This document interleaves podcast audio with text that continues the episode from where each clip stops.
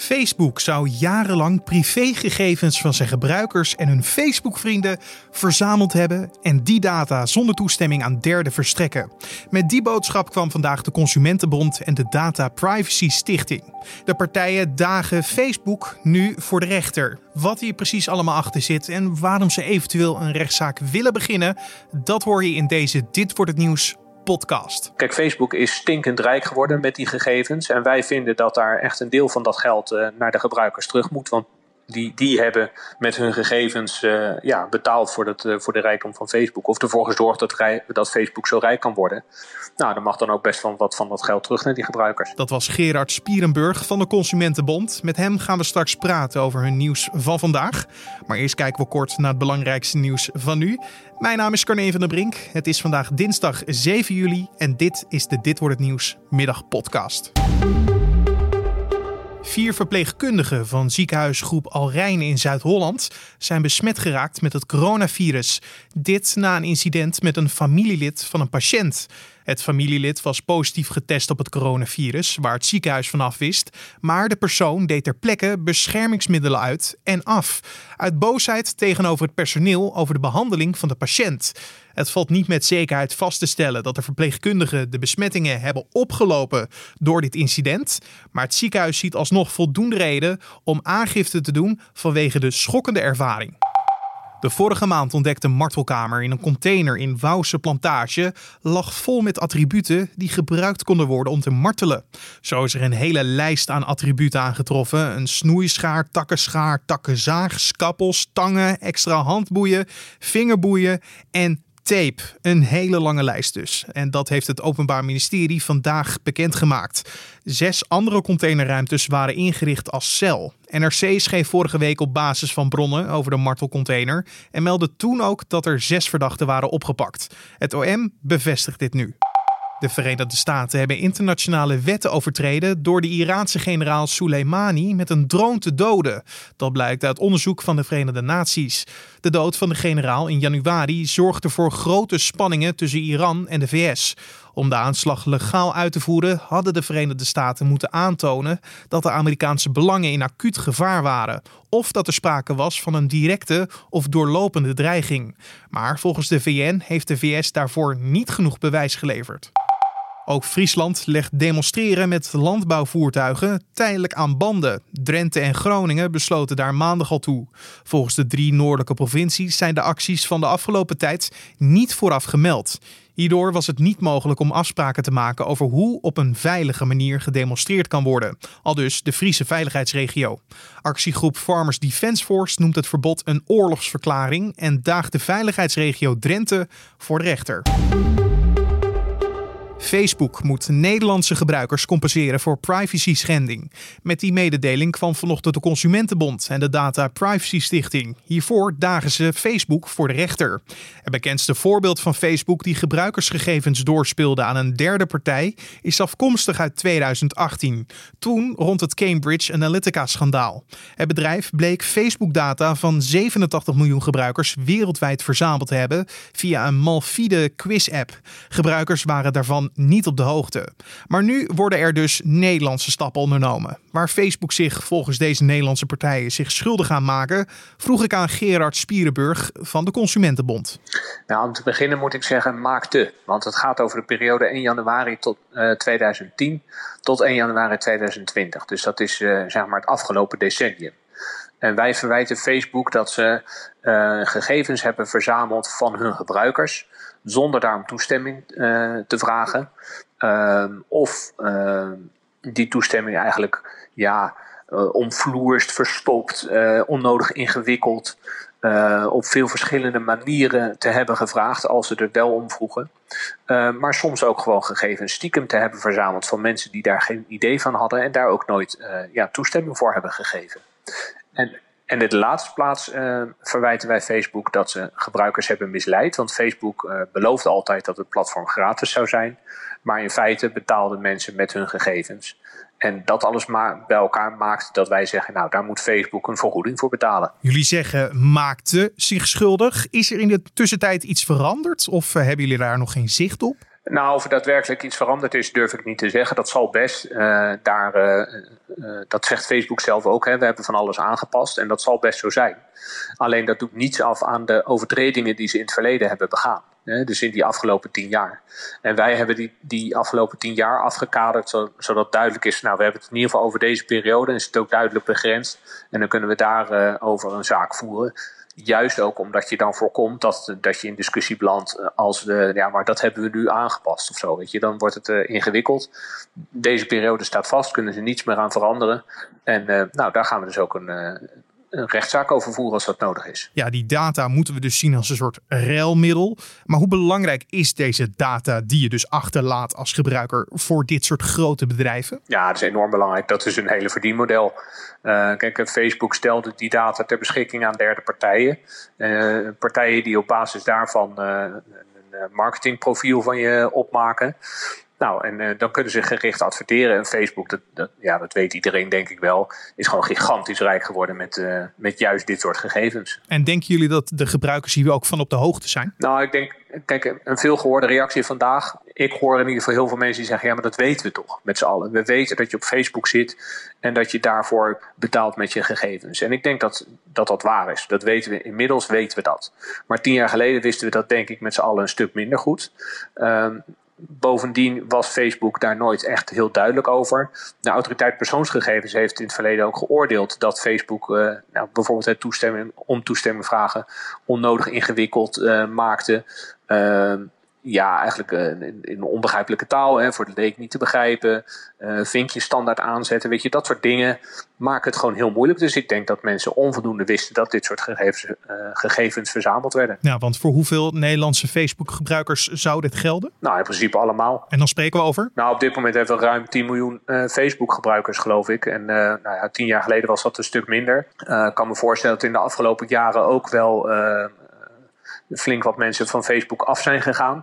Dus uh, ja, dat, dat verschilt. Maar ik ga uit van, uh, van meer dan 10 miljoen. Maar hoe, hoe zijn jullie dan tot deze conclusie gekomen? Of in ieder geval in dit proces gestapt? Kregen jullie veel consumentenvragen of signalen van experts dat, dat er iets niet zou kloppen?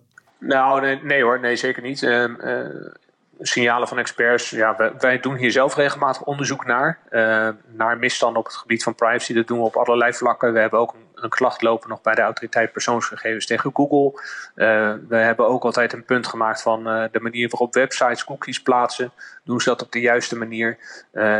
gezondheidswebsite, die websites, hoe, hoe, zorgvuldig gaan die om met je privacy? Zo, maar, privacy is voor ons gewoon een heel belangrijk onderwerp. Uh, daar maken we echt een punt van als bedrijven daar uh, op een verkeerde manier mee omgaan. De afgelopen jaren is het zo dat er verschillende, op verschillende manieren kwam er naar buiten dat Facebook allerlei dingen mis heeft gedaan. Komt ook steeds meer naar buiten uh, op welke manier dat is gebeurd. Hè. Cambridge Analytica is daar een voorbeeld van. Maar afgelopen week, geloof ik, berichten jullie ook nog over appontwikkelaars die bij de gegevens van inactieve Facebook-gebruikers konden. Nou, dat had ook helemaal niet gemogen. Wat ik net al noemde, de autoriteit persoonsgegevens heeft uh, uh, geoordeeld dat Facebook de regels overtreedt. Zo zijn er allerlei voorbeelden die maken dat wij zeggen, nou weet je, nu is wel de tijd rijp dat wij ook actie gaan ondernemen. Ja, maar ligt er ook een verantwoordelijkheid bij de gebruiker zelf? Want als je een account aanmaakt, dan moet je altijd een bepaalde voorwaarde accepteren. Dus ligt er ook niet een bepaalde eh, verantwoordelijkheid bij ja, de Facebook-gebruiker? Ja, zeker. Die heeft ook wel een verantwoordelijkheid. Uh, daar hoef je je ook niet, uh, niet ingewikkeld over te doen. Maar je moet het wel die, die uh, gebruiker zo makkelijk mogelijk maken. Dus je moet uh, zo van die privacyvoorwaarden moet je helder opschrijven.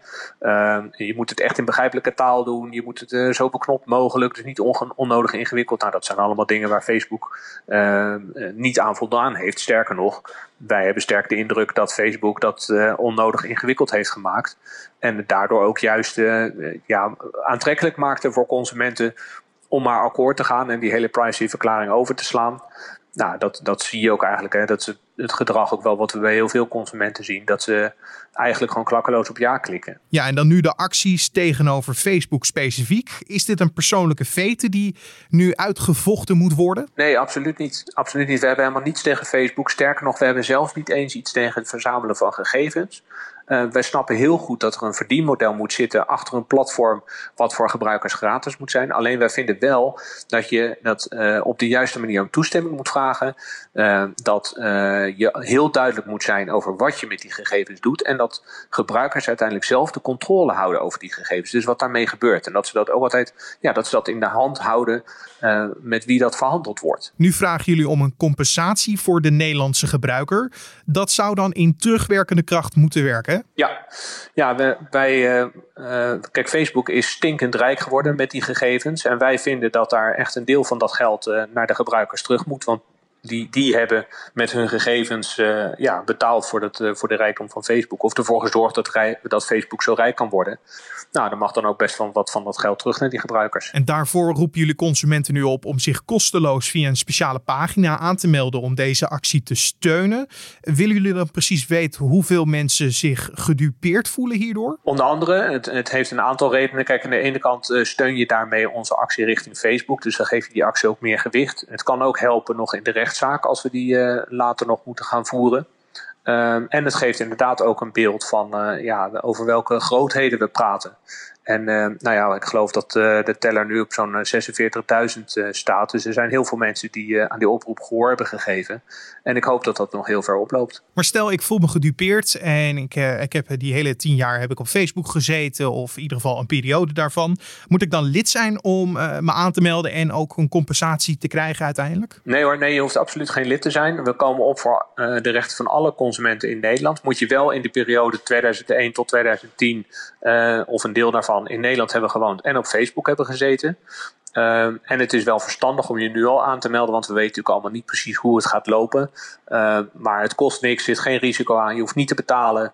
Uh, dus weet je, neem gewoon het zekere voor het onzekere en meld je gewoon eh, lekker aan. En dan, eh, nou ja, als het een succes wordt, dan eh, deel je mee. En ja, uh, wij gaan nogmaals, wij gaan ervan uit dat we deze zaak gaan winnen. En is er nog een deadline uh, of iets in die trant? Nee, voorlopig nog niet. Dus uh, mensen kunnen zich aanmelden. Maar ja, hè, doe het meteen zou ik zeggen. Dan heb je het maar vast gedaan. Ja, en de, en de bepaling van, van ja, hoeveel je dan uiteindelijk krijgt als het een succes is, is ook nog giswerken. Ja, dat is, daar valt nu nog niks over te zeggen. Want dat zal dan ook onderdeel zijn van de onderhandelingen als die er komen. Of als we uiteindelijk naar de rechter gaan, ja, dan zal de rechter daar een oordeel over moeten geven. Ja, want voor de zaak zelf, als die er komt, gaan jullie in zee met een Amerikaans advocatenbureau.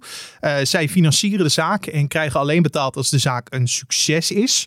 Uh, moet ik eruit opmaken dat het vertrouwen dus heel hoog is? Nou, het vertrouwen is zeker hoog. Overigens werken we al samen met dat Amerikaanse advocatenkantoor. Dat is een kantoor wat gespecialiseerd is in dit soort claims. En uh, die hebben al uh, voorgefinancierd. En die krijgen inderdaad op het moment dat het, dat het succesvol is, krijgen zij ook een percentage. Dat is, ja, dat is eigenlijk wel redelijk gebruikelijk in dit soort zaken. Um, en als we verliezen, als het zover komt, dan uh, krijgen ze niks. Ja, maar waarop is dat vertrouwen dan gebaseerd? Nou, wij denken dat we gewoon juridisch gezien, we hebben daar natuurlijk zelf goed naar gekeken, maar we hebben daar ook, uh, de Data Privacy Stichting heeft ook een aantal experts op dit gebied, die hebben er allemaal heel zorgvuldig naar gekeken. En wij denken dat we echt uh, gewoon juridisch gezien een stevige poot hebben om op te staan. En daarin helpt natuurlijk ook dat rapport van de autoriteit persoonsgegevens, wat ik al eerder noemde. -hmm. Maar vandaag moeten we dan zien als een soort officiële aftrap. Uh, hoe gaat dat verder dan in zijn werk de komende tijd? Want jij, jij houdt nog een beetje slag om de arm van gaat het nou wel of niet? Tot een rechtszaak komen? Ja. Nou, kijk, wij hebben Facebook nu gedagvaard. En het kan natuurlijk zijn dat Facebook zegt: joh, wij gaan liever helemaal niet naar de rechter. Uh, wij willen, uh, kunnen we niet praten om tot compensatie te komen? Nou, daar staan wij natuurlijk voor open. Sterker nog, dat heeft onze voorkeur. Want als je uh, ja, met elkaar in overleg gaat en tot de schikking kunt komen, dan scheelt dat gewoon een langdurige rechtszaak. Maar goed, het kan ook heel goed zijn dat we zeggen: joh, bekijk het, we gaan liever naar de rechter en we vechten het daar wel uit. Nou, dat is ook goed. Dan, uh, dan gaan we naar de rechter en dan uh, zullen we zien wat de rechter oordeelt. Ja, die gesprekken moeten in ieder geval de komende tijd gaan plaatsvinden, als ik het zo begrijp. Ja, als daar voldoende grond voor is. Want dan ga je natuurlijk eerst met elkaar verkennen van nou, uh, is er wel, heeft het wel zin om met elkaar te praten. En als Facebook dan gelijk al de deur dichtsmijt, ja, dan dan, dan, gaan we snel naar de rechter. Dat was Gerard Spierenburg van de Consumentenbond. Ook heb ik vandaag Facebook proberen te bereiken. Zij reageerde niet op mijn belverzoek, maar stuurde vanochtend wel een reactie via de mail. Facebook neemt zijn verplichting aan zijn gebruikers heel serieus. We hebben ons volop ingezet om ervoor te zorgen dat we voldoen aan de eisen van de AVG, waaronder het duidelijk maken van ons beleid en het eenvoudig terugvinden van onze privacyinstellingen. Ook hebben we input gevraagd van privacydeskundigen en toezichthouders in heel Europa. Al dus een woordvoerder van Facebook. Concluderend, het laatste woord is hierover nog niet gezegd. En dan het weer. Vanavond trekken er vanuit het westen opnieuw een aantal buien over het land. Het koelt af naar 13 graden in het noorden tot 15 graden in het zuiden. Vannacht blijft bewolking de overhand houden en zijn er perioden met regen. Meestal valt lichte regen of motregen, maar plaatselijk kan het soms even hard gaan regenen. Het koelt af naar 10 graden in het noordoosten tot 14 in Zeeland. Morgen valt vooral in het zuiden geruime tijd regen. In het noorden weet de zon nog door te breken. En om af te sluiten nog even dit. Schrijver en historicus Rutger Bregman is bekroond met een gouden boek voor de meeste mensen deugen. Het boek waarin de auteur duikt in de geschiedenis van de mens is tot op heden ruim 200.000 keer verkocht. Vier jaar geleden werd er voor het laatst een non-fictieboek bekroond met een gouden boek. De historicus debuteerde in 2012 met zijn boek Met de kennis van toen.